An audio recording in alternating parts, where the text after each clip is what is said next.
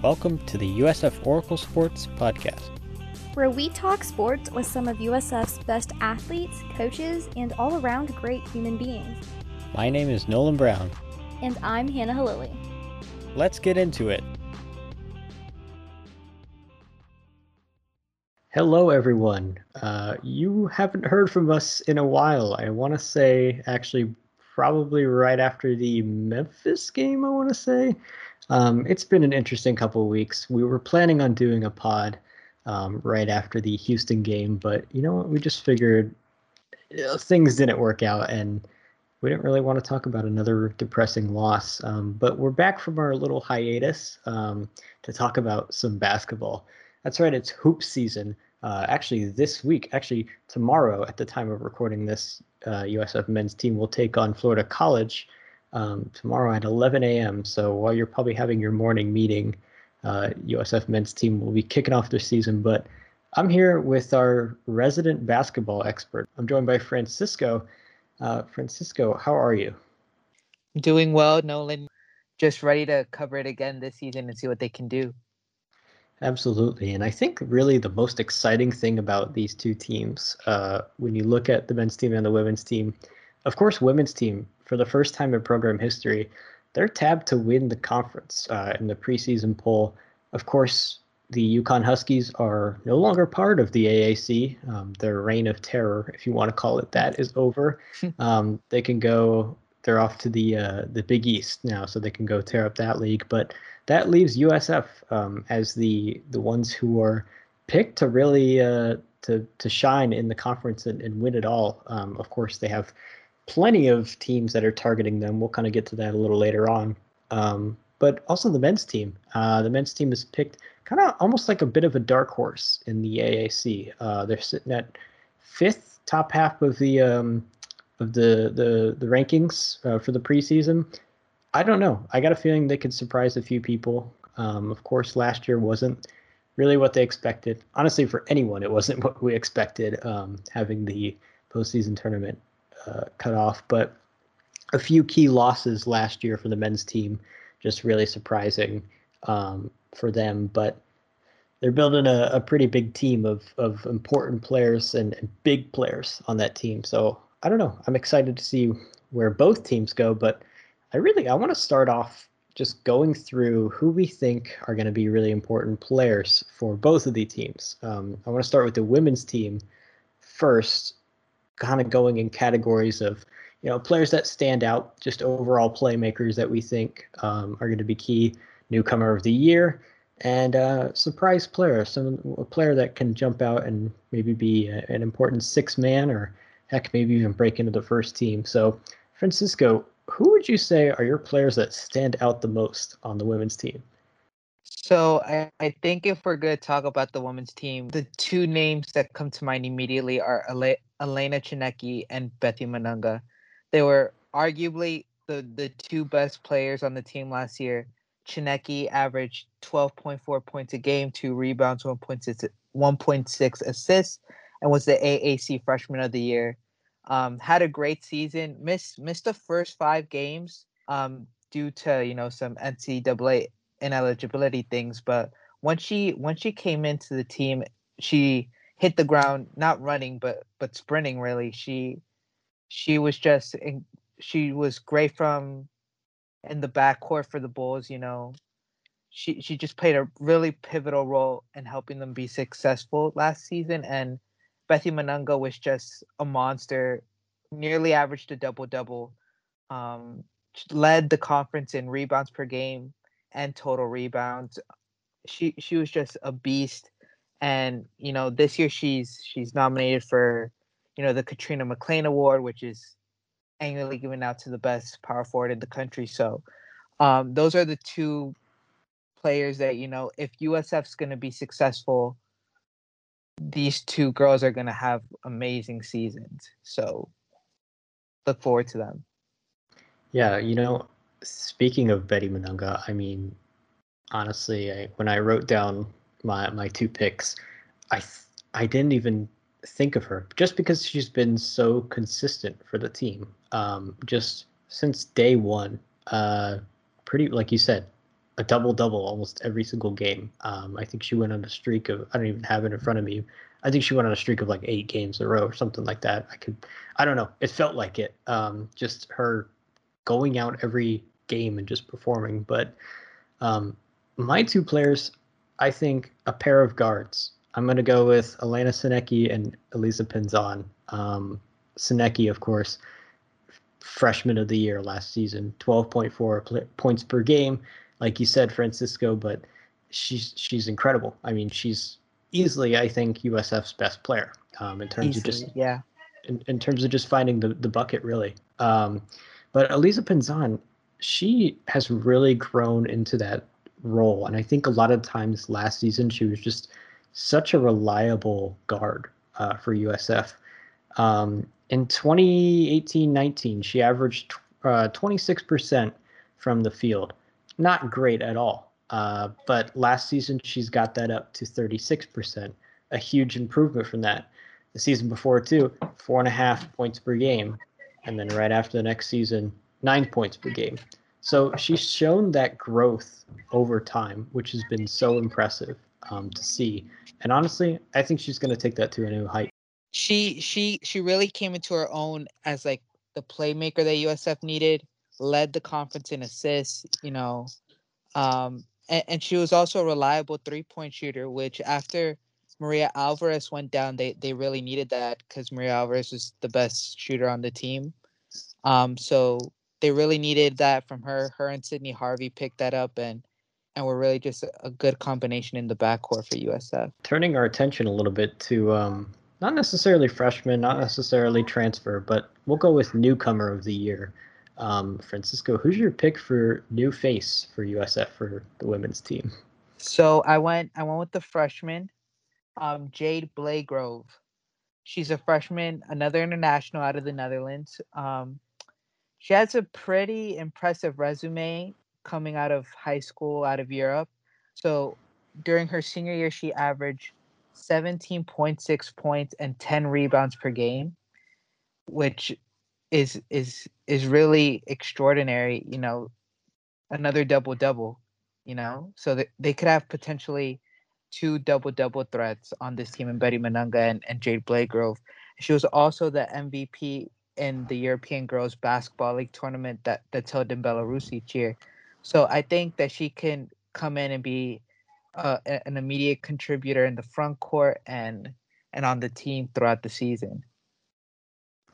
Yeah, absolutely. You know what? You might have read my mind because I picked Jade um, as well as my newcomer of the year for the same reason, honestly. I mean, she's just, like we said, averaging a double double on the season. Um, at Calandicium in the Netherlands, that's where she went and played uh, her, her prep ball.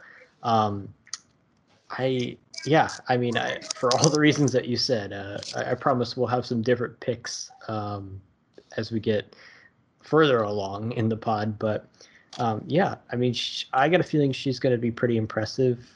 Um, not to put too much pressure on, but just from like day one, honestly. Um, I think when USF takes on Jacksonville uh, on Saturday, I have a feeling she'll get quite a lot of minutes. First of all, I mean, mm-hmm. they, they beat Jacksonville pretty handily last season.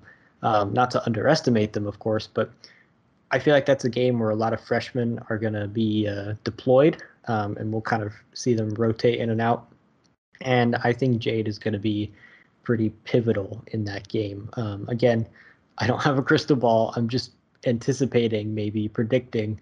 Um, but yeah, she impresses me on paper, and um, I'm pretty excited to see what she can do in person because I think she could be uh, another double double machine, which you have two of those on one team, yikes, man! Like you're you're you're killing it, really, if if that is the case. Um, let's move on actually to surprise player of the season. Uh, USF has a lot of talent on their team, but mm-hmm. some players um, have obviously more than others, and a lot of players have, have ways to go um, in terms of developing. But you know, there's always a chance where in the season you could just get someone who goes off. Uh, Francisco, yeah. who's your surprise player of the season for the women's team? So my surprise player is Cristina Bermejo. Um, she's a sophomore out of Spain. Um, didn't play too much, too big of a role last season. Averaged just over ten minutes a game. Um, but from according to what um, Jose Fernandez has said, um, super impressed with with her off season. You know, um, he said that she could be carving out a much bigger role for herself. He can see her playing multiple positions. You know, she's versatile wing slash forward. Um, I um, I think she's gonna have a, a good season. I think she's gonna have a really good season. I think she's gonna be another person that can that can contribute. But like you said, USF has a lot of talent. This they have a lot of depth this year. So you never know anybody, any of these freshmen, any any of these players that didn't have as big of a role, you could see them pop off this season. You know, because they're just so deep. You never know. Every single night, somebody else, somebody could have a could have could have a, a good game, a big game. So you never know what's gonna happen. I actually I agree with you on well, I guess all of what you said uh, on that. I did pick uh, Cristina Bermejo too. I also picked Mihaela Lazic. Um, mm. She's a player that we didn't see last season. I I don't know what kind of injury she had uh, off the top of my head, and I didn't even write it down. How pedestrian of me, but um, yeah, Jose Fernandez, Coach Jose Fernandez has been really talking a lot um, about having Mihaela Lazic back. Uh, it, will she start? I'm not sure. Um, I got a feeling she'll be in that rotation definitely, and she'll get quite a lot of minutes. Um, but yeah, just based on what he said alone about Mihaela Lazic, I feel like from we haven't seen her yet, obviously, but from what we will see, I think it'll be pretty impressive. But uh, yeah, Bermejo, agreeing with you on that one. Uh, last year came came off the bench quite a bit, um, averaged about 10 minutes a game, two and a 2.1 points per game. So nothing crazy, nothing impressive uh, based on that. But from what we've heard from Jose, she's been the most improved player um, on the team, and, and she's had an incredible offseason. So, and I mean, in a few games, we would see flashes of brilliance from her. Um, you know, just just the way she was locked in uh, in a few games, but maybe that will be more consistent and um, more of a common thing that we see throughout the season. Um, so I, I pulled up Mihaela Lazic's um, bio on the USF website, and, and it says she she missed the season with a back injury. So okay, and she got injured right after that that game against Jacksonville. So got injured pretty early on in the season. That's right. Was that Jacksonville game the first game of the season? I'm I'm almost positive it was. Okay. Knock but, on wood for I, for Saturday. Yeah, hopefully everybody stays healthy. Speaking of staying healthy, though, I want to give special consideration to Maria Alvarez coming back from a knee injury this season. I think, you know, I said Tsineke was the best player on the team, but I think Maria Alvarez might have been my favorite player on the team last year.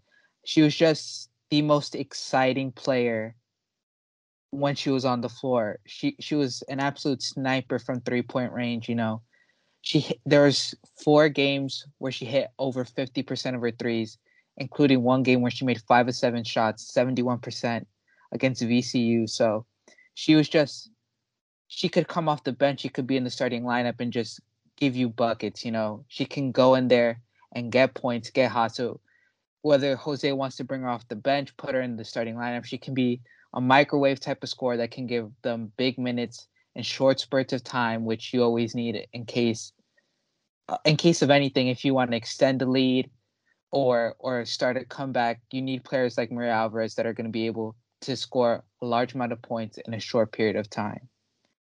Like you said, microwave score, and um, I think that's so crucial for USF because, I mean, looking at the talent there's no there's no um, lack of abundance of talent on this team. I mean, it's it's just full of talent, and getting them to to work in clockwork, getting them to work in tandem. You're looking at like we said uh, we were talking about before this pod. I mean, how are they not a top 25 team? Uh, I think they're receiving votes. I think I'm not sure how many off the top of my head, but still, I mean, once you get that going in clockwork, this team can do a lot. Um, it's just the the amount of quality is that Jose Fernandez over the years, especially that international core that he has, um, it's so impressive because you get so many quality players from all over the world, and they've played in the biggest stages before, and um, just having them all kind of come together at USF and, and work in tandem has been so impressive to see um, over the years, and of course, been plagued with injuries. Uh, the USF yeah. team. Um, like we said, knock on wood, fingers crossed, everybody stays healthy throughout the season with COVID and also with with injuries too. Um, I want to look actually now at at the schedule. Uh, this is a pretty packed schedule in terms of mm-hmm. quality of opponents. Um, looking at just right out the gate, of course, you have um, uh, Jacksonville on Saturday. That's your first game. Then a few days later, you take on the reigning national champs because they didn't play uh, the championship last season. Yep. Uh, Baylor um, on Tuesday, and then a couple days later you go up against Mississippi State, another top ten ranked team. Uh, um, again, that's that's kind of a gauntlet, but it's a gauntlet that USF is used to, um, especially Jose Fernandez. He likes to throw these top level opponents um, at his team, but looking at these games just looking at the season as a whole, um, what are the games that stick out to you most, Francisco? So, like you said, obviously, right off jump, Baylor, Mississippi State, two top 10 teams, you know, the biggest games of their season. But I think in a season like this one, the Bulls need it more than they ha- than, than they have in the past. You know, they're no strangers to playing tough non-conference slates, but this season with having UConn out, you know, that that that was always a top 10, top 5, top 3 team that they would play every single season. So I think with with UConn out of the conference now, they're to need those top 25 RPI games to to you know solidify their case for for higher seats in the NCAA tournament. But besides those those two non-conference games, I look at Cincinnati away on December 22nd, a game that U- the USF lost last season. You know, they're going to be gunning. They're going to be gunning for USF. They got two. So USF received the majority of the vote to be the preseason winner of, of the conference. Cincinnati received two votes and UCF received one.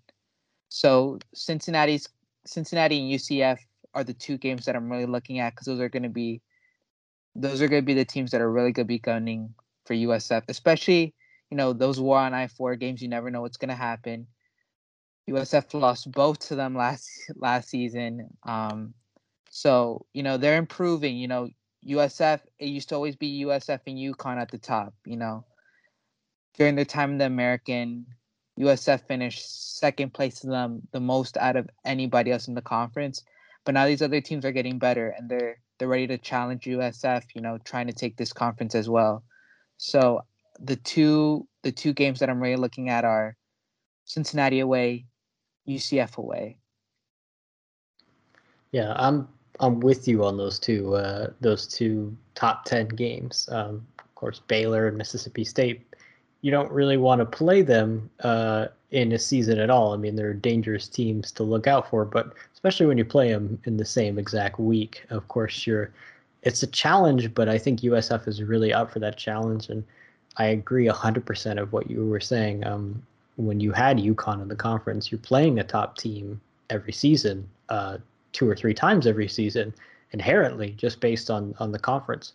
Um, but now you kind of have to fill up for that because, of course, if you want to be the best, you have to play the best teams too. And so having Baylor and Mississippi State, those are going to be really kind of like tempo setters uh, for for what USF can what you can expect from USF throughout the season. I mean, win or lose to those games, it's going to be based on how you well you play um, right off the bat. And of course, they're going to be in that sort of lull too. I mean, we're going to see that sort of sluggishness in the beginning of the season um, as teams are getting back to, to fitness and everything. And that's something you're going to see across the, the conference. But starting out with these two teams uh, is is really pivotal too. And of course, USF in Waco last year gave you uh, Baylor that scare, that mm-hmm. 58-46 loss.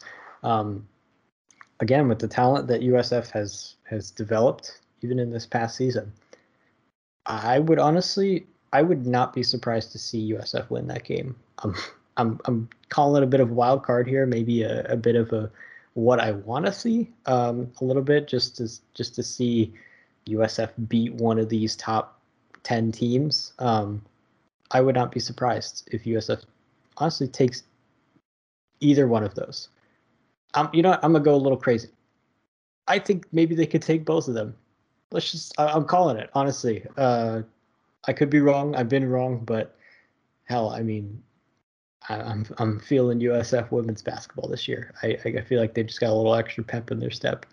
But um, of course, on those two, and of course, you talked about Cincinnati and UCF too. Looking at UCF, I mean, they lost both legs of those war uh, the war Warren I four. Um, hot on their heels, really. Uh, they're really kind of nipping at, at, at USF's heels um, in the conference. Of course, with UConn leaving, it left such a gap behind it in terms of uh, teams. Of course, USF is close to it, closer to it than anyone. But now that gap is significantly decreased. And so USF has to really be on their game um, with teams like UCF and uh, Cincinnati hot in their heels, really. Um, but based on what we've seen, of course, anything can change in, in college basketball, uh, especially this season too, um, with everything up in the air with with COVID. Um, do we see this team as as like a, you know, late round sort of NCAA tournament team? Uh, maybe first couple rounds NCAA tournament team or NIT winners, uh, NIT level team? Where do we see this? So I definitely see them as a tournament team. Whether they, I, I can see them making it at least to the Sweet 16. I would not be shocked. They are extremely deep, and I think they are built for a season like this. I think in the past, USF has suffered a lot of injuries, and when they have, not that they weren't prepared for it, but they didn't have the necessary personnel to overcome those types of losses. I think with the with the absolute depth that they have at every position, because if you look at if you look at the roster, it's like at guard they're deep, at forward they're deep, at center they're deep. So I think whether it's injury or God forbid, you know, COVID hits a couple of players and they have to sit out for a week or two. I think this team has, you know, a good mixture of youth, of veterans, and and just overall depth that can help them overcome something like that. So I can definitely see this team making it at least to the Sweet 16, if not further. And I think especially with UConn out of the conference, people are going to be able to see USF shine. I feel like they've always been overshadowed by you know just the immensity of UConn. But I think this year they're gonna, you know, obviously not yet because they were left out of the top 25. But I think people are really going to see how good of a program USF is, and, and they're going to show and they're going to show it. Yeah, I mean, it seems like, of course, Jose Fernandez every year means business, but especially this year, um, when there's so much that could happen, and I mean, they've dealt with so much adversity before. I feel like they're just not immune to it, but just they know they know they've been there before. So when people go down, like we said, there's so much depth that can fill in that role, and like we said with the football season, you're gonna have to have depth uh, in any sport you play. And basketball, it's inherently uh, key that you have depth. I think it's gonna be it's gonna come down to who who has that quality of depth, and USF is building that, um, and that's so important.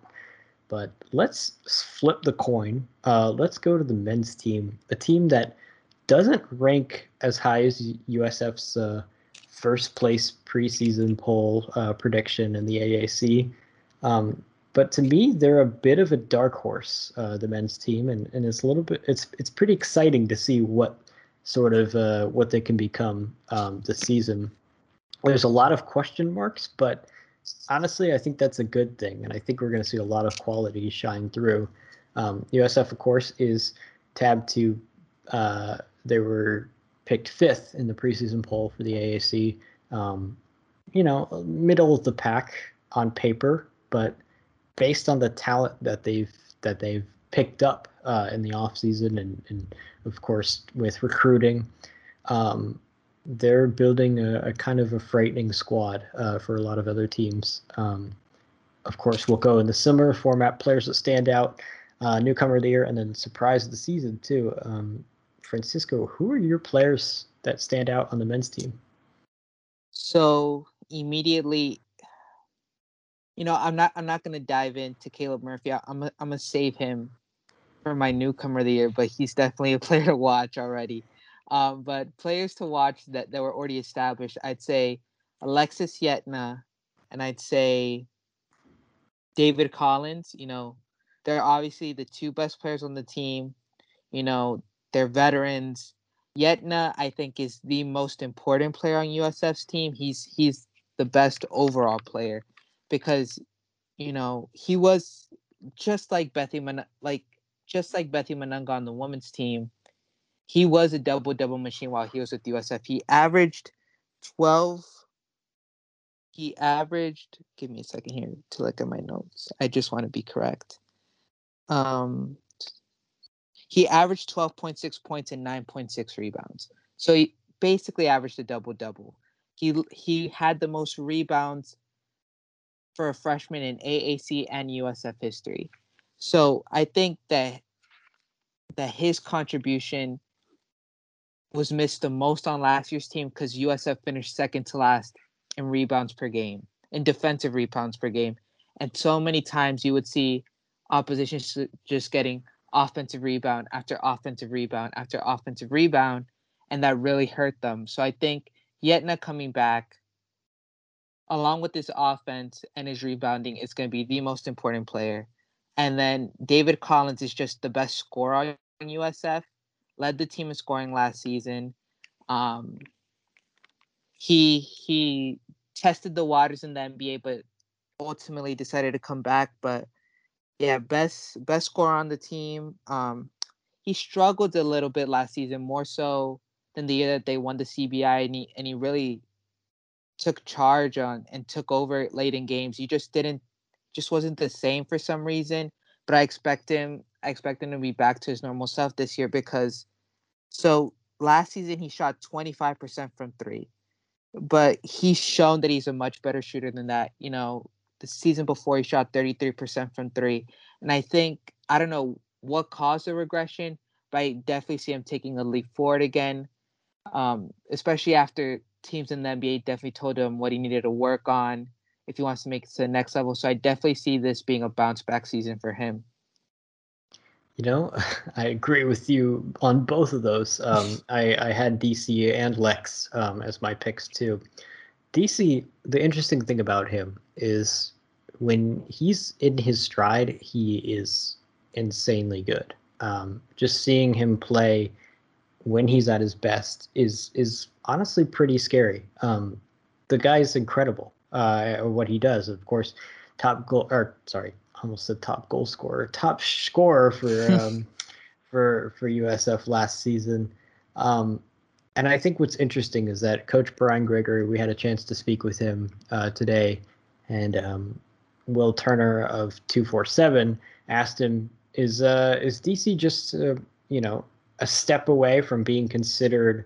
Um, I'm paraphrasing, but being considered one of the best guards in the in the country, and um, and what is it going to take to to kind of get there? And and the answer was just efficiency, uh, being efficient. Um, and we've seen that sometimes, but there are other times where he's just not in his stride. And so being consistent, being efficient, if he can pull that off, which given that now it's the senior season, um, it's his time to really show, hey, this is what I'm here to do, basically. Um, I'm here to lead this team. I think if he really locks into that sort of mentality, then that efficiency and that consistency will come with it, and he'll make his name as as one of the best uh, in the conference at least. He may surprise everyone and be the, um, the one of the best of in, in the country uh, up there with with some of the top guys. Um, of course, his three point shooting uh, efficiency was not the best last season. Mm. Uh, 26% from three point range. I mean, the guy's pretty much a slasher, um, but he's also got to be able to shoot on the perimeter too. Um, but I really expect him to own that guard position. Uh, he's really going to just kind of make that his own and and really use that as a way of leading the team. Uh, his seniority on the team, he knows his team pretty well. He knows this conference too. Uh, he's been in it. He's just got to get consistent, and I feel like that will kind of come throughout the season. Um, and of course, Lex Yetna. I mean, uh, Alexis Yetna, the guy's a, an animal. I mean, on on the uh, on the glass, and he missed all of last season with that injury. Of course, just days before that was about to to tip off. Um, but he's already this season he was tabbed to the the preseason second team. So without even playing a minute last season, the conference already sees him as as a uh, as a machine, really. Um, like you were saying, the guy's a double double machine, um, and he can find the bucket too, which is so important for forwards. And again, he's going to be that guy that when you're planning up your uh, when you're play, going to play USF and you're planning up your plans for the game, you're gonna say, "Hey, watch out for Alexis Yetna." I mean, like he's gonna be the guy that's everyone's gonna want to double team. Um, but the guy's big. I mean, he, he'll he'll kind of muscle that off. But yeah, he's gonna be the the pillar of the team. Um, aside from DC, he I feel like the two of them are just gonna kind of hold it up. I think I think Yetna coming in is going to help David Collins get back into form. Because I think with Yetna being out last season, DC took a lot on his shoulders. And Yetna was, you know, a reliable three point shooter. In his in his first year at USF shot 36% from three.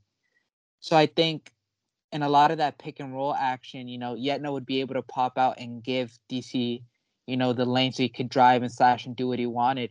And I feel like last year, you know, Michael Durr's, Michael Durr's a good player. Maricevic was a good player, but they did not have the same ability that Yetna did to shoot the ball. So that allowed defenses to key in on DC, close off the lane to him. And I think that was part of the struggles because you see DC's points per game 20, 2018, 2019, he averaged almost 16 points a game with Yetna and Yetna averaged 12.3. So then you look a year later and he drops off to 13 points a game. So I really think that Yetna being on the floor helped DC, and I think that he's going to help him again.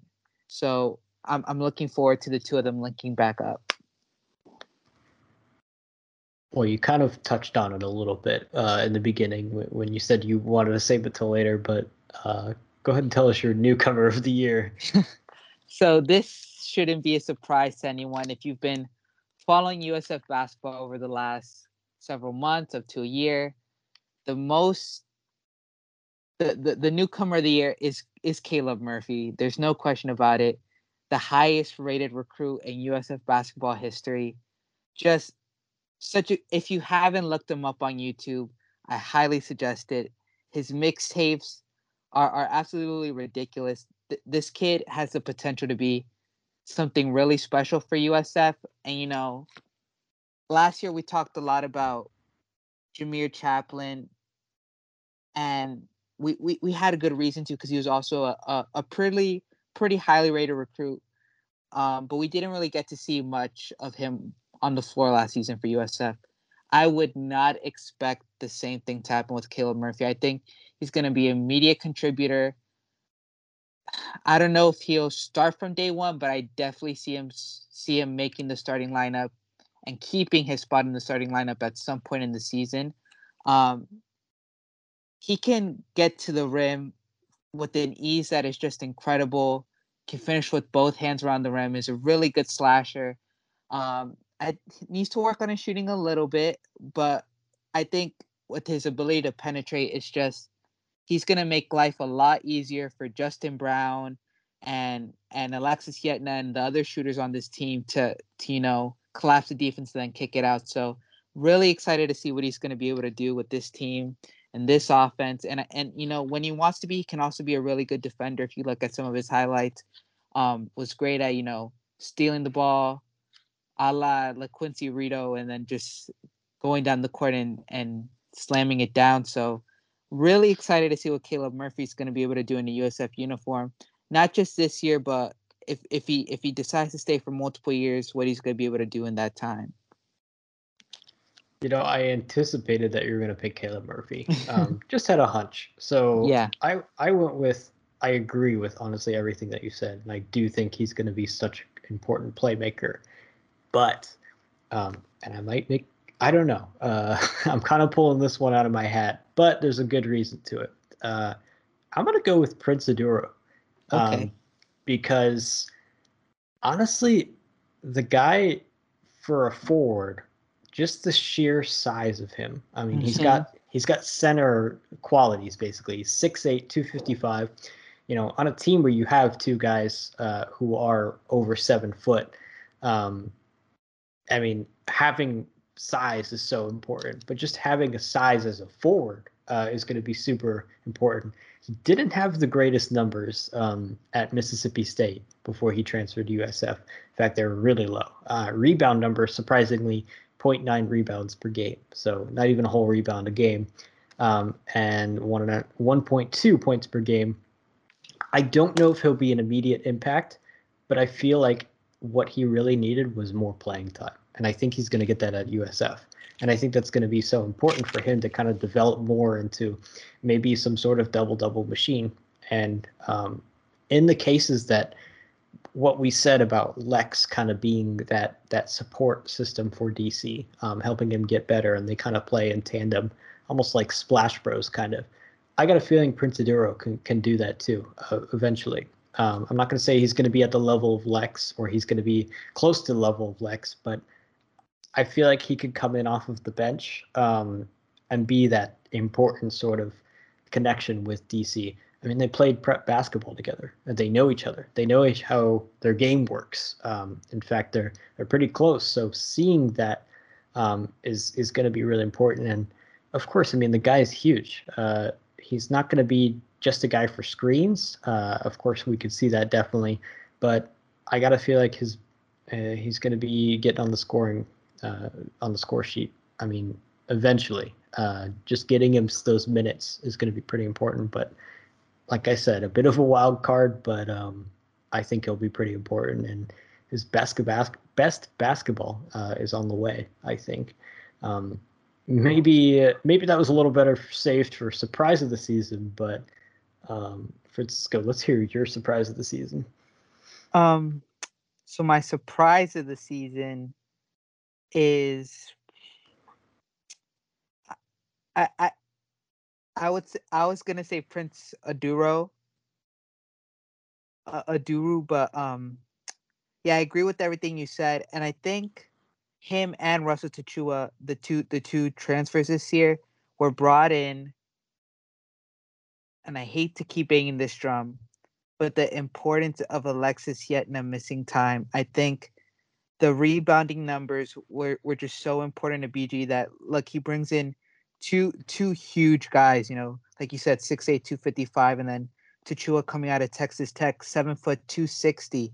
So, you know, a lot of size. And I the reason that I picked Prince Oduro is because BG said it that he was excited about the way that he finishes around the rim. I completely agree with you that he's gonna become a, a a consistent scorer on this team because I feel like BG trusts him in those types of situations. I feel with USF there were a lot of games last year where they left a lot of points in the paint. They missed a lot of, you know, close twos and stuff like that. I feel like with Oduro, you know, his size, he'll be able to clear it out down there and just be able to put the ball in the basket. So I um I'm excited to see what he can do. And, you know, him and Tchewa are, are gonna I feel like they're both gonna play big roles yeah, I mean, Russell Tchewa, like you said, one of those seven footers on the team, uh, along with Michael Durr, mm-hmm. he's going to be a, a, pretty pretty important playmaker um, for that team. For surprise of the season, I was kind of in a toss up. I was thinking of of Luke Anderson, um, who sat out last season due to redshirt rules, um, but I want to talk about Jamir Chaplin. Uh, he's a guy that I remember at the beginning of the season, um, Brian Gregory said that he's probably one of the most athletic players on that team. Um, I don't know if that's changed since then. Of course, over in the offseason, players are getting better, um, you know, building up as well. But Jamir Chaplin, he did not even start a game. Uh, 0.9 points per game, not impressive at all, really on this on on paper. Um, but during the season, it's kind of like that uh, Christina Bermejo situation, um, where just flashes of brilliance, and as long as you kind of get that refined and get that consistent, I feel like that will be uh, really key.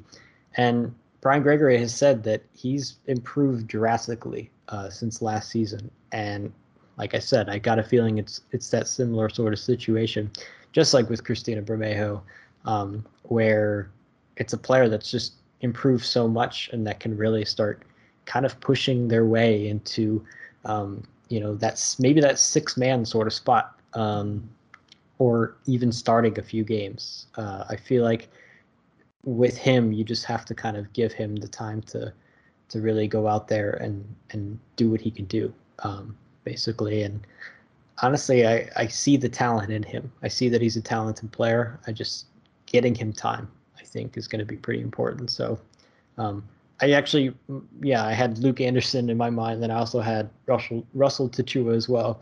Um, yeah, I actually had like quite a bit of the roster in mind for that, but I had to go. I had to settle on Jamir Chaplin. But um, um, I shouldn't say that. I should. I, I didn't have to settle on him. I that's my pick. Yeah, I, yeah. I think yeah he's gonna be um, he's gonna be pretty important. I feel like just no matter how much he plays, basically. I I also want to talk about someone you know.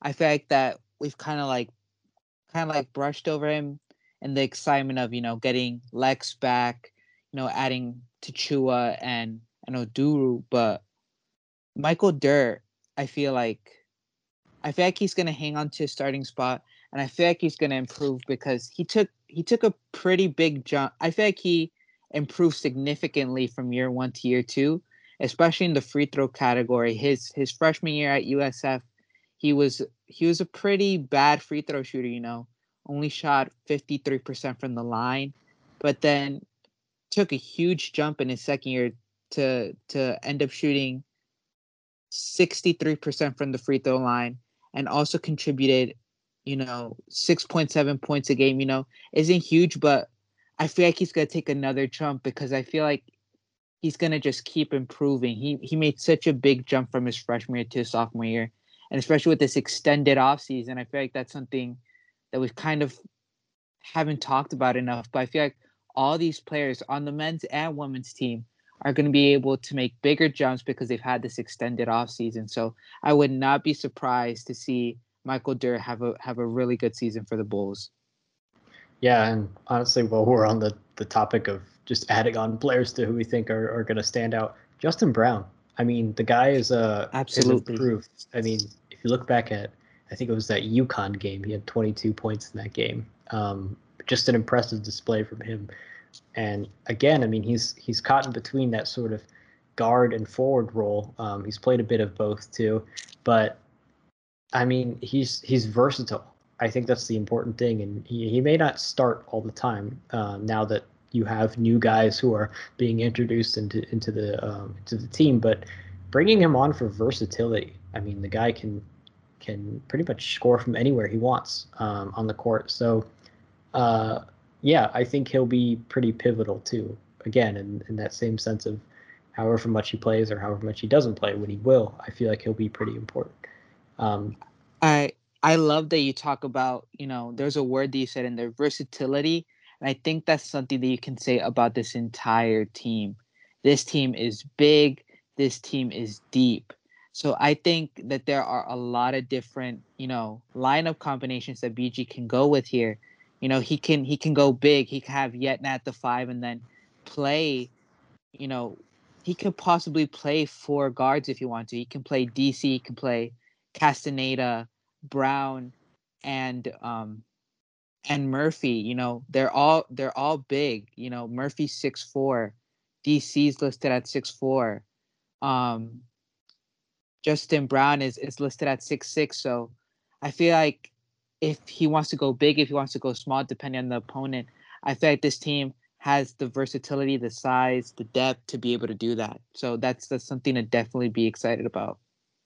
Yeah, and even thinking too of that void that was left behind by uh, LaQuincy Rideau. I mean, mm-hmm. such a pivotal player for the team, and and um, that guard duo with him and DC was so crucial to USF throughout their time there. Um, and now seeing that that other guard position is wide open, I mean, you can fill it with someone, or you can completely switch everything around, and you can have multiple guards out there at once, more than just two.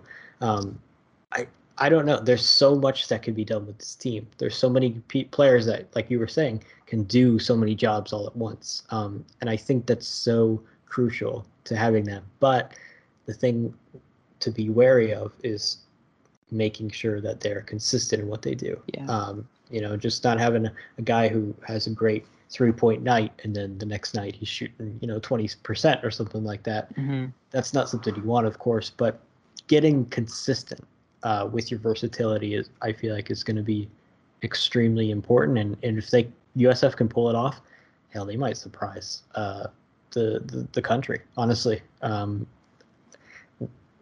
basically, I, yeah, that's that's a good segue into to looking at um, basically setting the tempo for USF um, throughout the season. Looking at some of the games to look forward to. Um, what are some of the games that you think will be really important and maybe not just setting the tempo, but just pivotal throughout the season too? So I think the the non-conference slate of games are going to be important just for the sake of you know getting that lineup right. You know, there's a lot of players. There's a lot of players that deserve playing time on this team. I think it the the the non-conference slate just could be a time for BG to like tweak stuff, you know, find what works for this team, what their identity is going to be. But um, from their non-conference slate, you know, obviously the big the big two games are Virginia Tech and LSU. Virginia Tech, uh, it's an ACC team, and the ACC, arguably the best basketball in the country. Um, but I think I think I think USF has the potential to beat Virginia Tech. You know, they lost their top scorer in the country last year. Um, he their top scorer went, ended up going to Memphis actually, so so we'll end up seeing him eventually.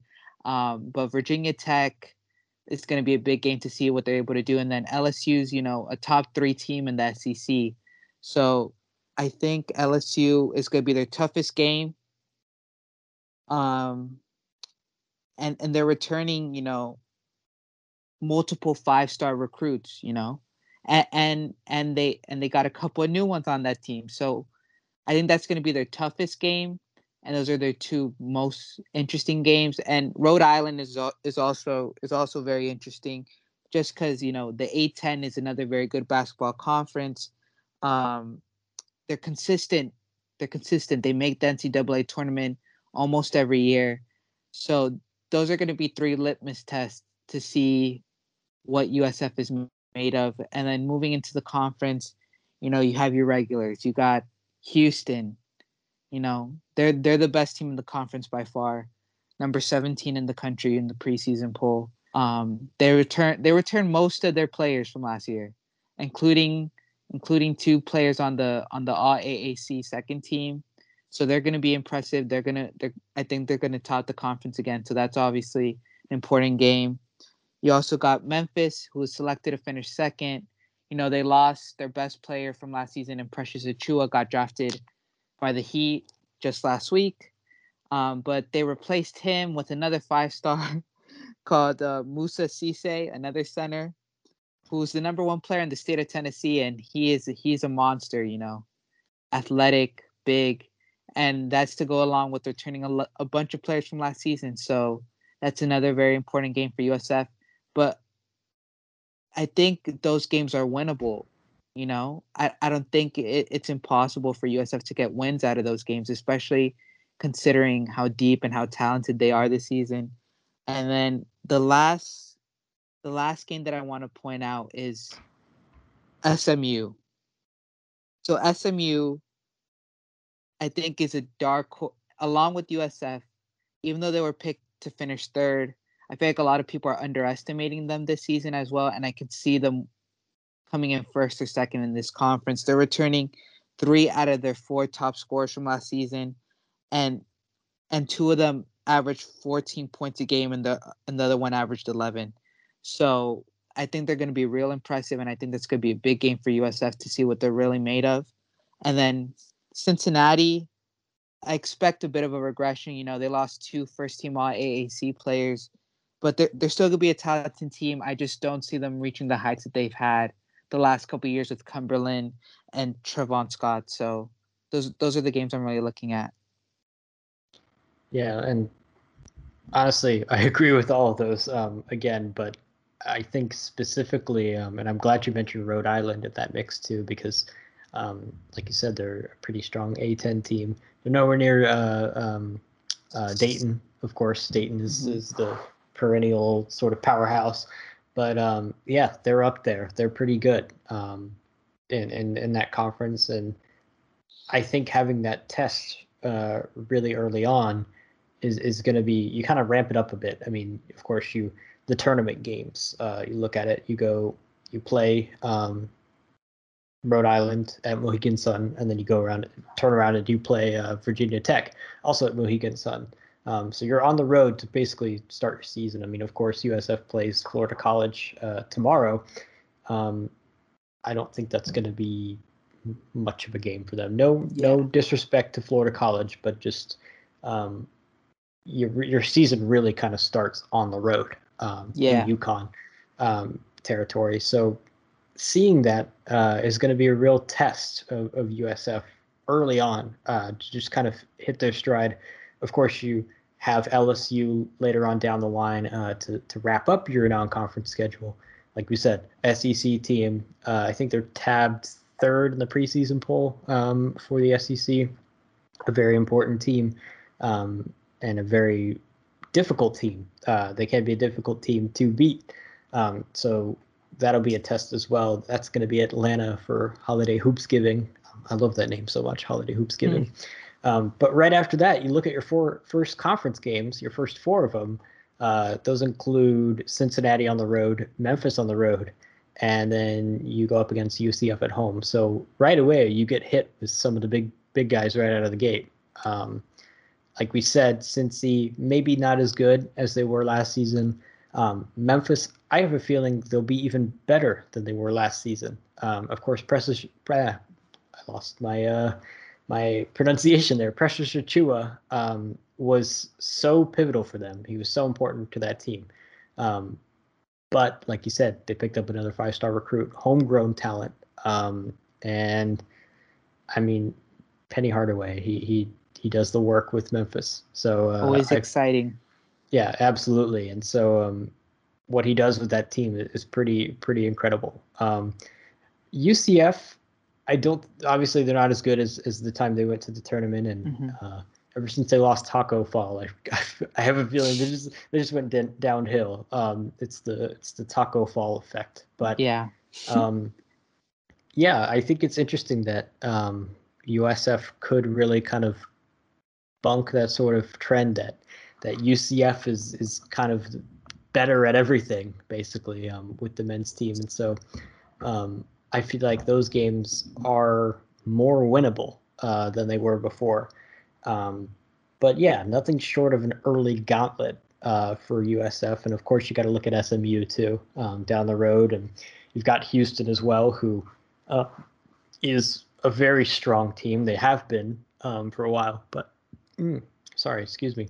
Um, SMU. I mean, what LaQuincy Rideau did on the last day of the season of the regular yep. season last year, um, it shows really how how kind of how like you said they're they're both kind of dark horses, and I feel like people, um, not really SMU dark horse. Of course, they're ranked higher than USF, but those are two teams that are really going to be, I feel like, kind of dueling with each other in a sense for um, for that sort of maybe third or fourth spot um, in the conference at the end of the day. So, yeah, um, USF has its work cut out for them for the season, especially early on. And I think setting that tempo early on is going to be really pivotal. And like you said, finding that lineup right away as soon as you can, um, finding out which guys go where is going to be really, really crucial too. Um, we've already passed the hour mark in this podcast. I can't believe I've looked it up at the corner here, seeing how long it is. But um, real quick, where do we see USF men's basketball? Do we see them as a as an NIT uh, contender? Maybe um, someone who can reach the early stages of the uh, of the um, of March Madness? Where, where do we see him? So, I have USF finishing. I can see them finishing top three in the conference. It would not shock me to see them top, finish top three in the conference, and I think they could make noise in the AAC tournament. That being said, I think, I think they could make it to the NCAA tournament, but I see them more as a NIT type of team, but an NIT team that could potentially make it deep, make a deep run in the NIT, possibly even win it. That's that's how I see them right now. But who knows? They could surprise us and just have an extraordinary season, make the tournament, and and, and take it from there. But as of right now, I see them as a NIT, NIT title contender. Hey, that works for me, man. Having both basketball teams on campus, um, I feel like we're we're starting to become a basketball school. USF is, I mean, mm. the women's team for so long has been so good, um, and now the men's team is, is finding its stride too, and it's great to see that it's a um, it's becoming a almost like a basketball school. I mean, you look at Baylor too. Baylor, both of its teams are are good, like really, really good, and um, I mean, its football team too did did some things as well. Um, but yeah, USF is is finding its stride as a basketball school? Question mark. Um, we'll kind of see. And as we've seen before, 2020, um, and hell, hope not, but maybe even 2021 are have thrown curveballs, their own curveballs. Um, so we'll definitely see how that goes. But man, anything can happen. It's it's college basketball as it is. Like it's like we said, inherently anything can happen. But in the in the world of COVID, anything can happen too. Uh, on top of that, even more so. So um, yeah, we uh, we're reaching hour and ten mark almost. Uh, so we'll we'll kind of cut it off here. But Francisco, do you have anything else you want to add about the season for either team? Just super excited it excited for it to get started. I've I've missed college basketball ever since it went away. Ever since that LaQuincy Rideau shot was really the last we saw of them. So really excited for this to get going again. Yeah, exciting times. Basketball's back, um, and and we'll cherish whatever moments we can get of it. hundred percent. We'll see y'all. Uh, we'll see y'all next time. Thanks for listening. If you like what you hear, rate us on Apple Podcasts, Google Podcasts, Spotify, or really wherever you listen to your pods. And while you're at it, be sure to follow us on Twitter at USF Oracle Sports. Special thanks to Casito and Jordan Garcia for the intro and outro music.